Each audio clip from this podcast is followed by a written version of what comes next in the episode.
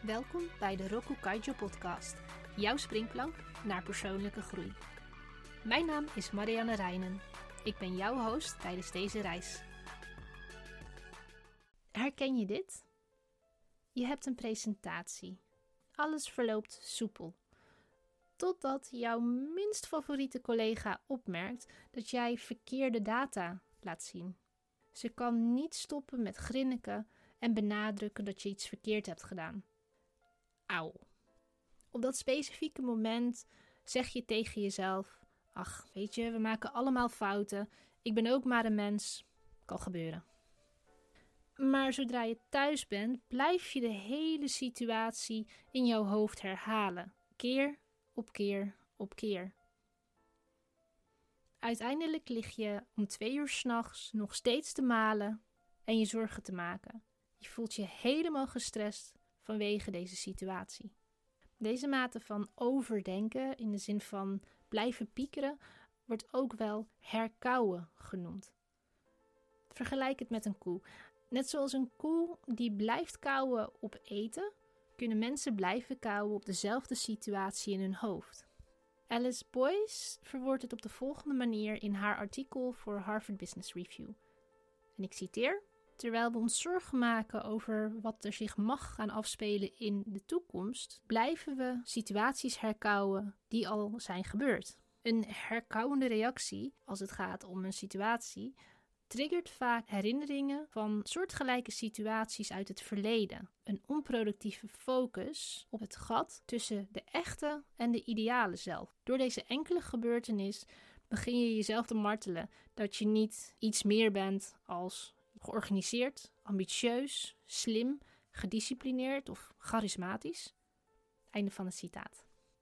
Dit mentale herkauwen is niet alleen heel lastig, onderzoek laat ook zien dat er een link is met angst en depressie. Maar gelukkig is er ook goed nieuws.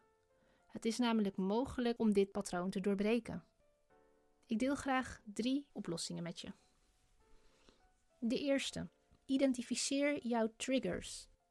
De volgende vragen zou je jezelf kunnen stellen. Word ik getriggerd door afhankelijkheid van mensen die ik niet volledig vertrouw?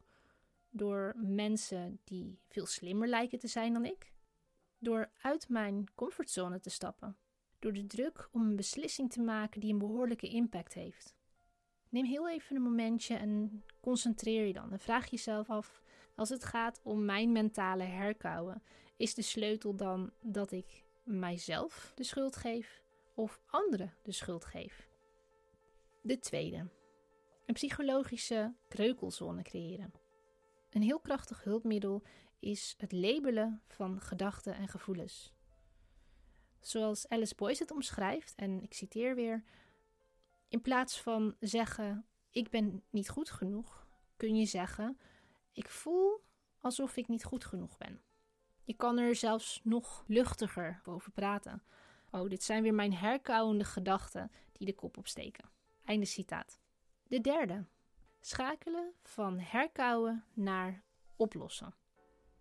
Ja, herkauwen kan heel nuttig zijn als het op de juiste manier wordt gebruikt. Dingen overdenken kan jou goed helpen om de juiste oplossing voor een probleem te vinden. Maar we willen niet wegzakken in het drijfzand van zorgen en piekeren. Dus is het belangrijk om op tijd te schakelen. Een krachtige vraag die je jezelf kunt stellen is: wat is op dit moment de beste keus als ik kijk naar de huidige omstandigheden? Dit zijn drie suggesties die je kunt uitproberen. In de beschrijving van deze aflevering kun je artikelen vinden waarin verschillende oplossingen, vragen en tools worden genoemd. Het is makkelijk om hard voor onszelf te zijn, maar het is verstandig om compassievol te zijn en een mentale sfeer te creëren waarin we kunnen groeien. Roku Kaijo's weektip. Om uit te proberen. Ik daag je uit om een van de hiervoor genoemde oplossingen eens uit te proberen. Laat me weten wat voor jou werkt en voel je ook vrij om mij een berichtje te sturen via een van de socials. Vandaag is de zevende en laatste aflevering van dit seizoen. Bedankt voor het luisteren naar de Roku Kaijo podcast. Ik vond het een eer om deze reis samen met jou te beleven.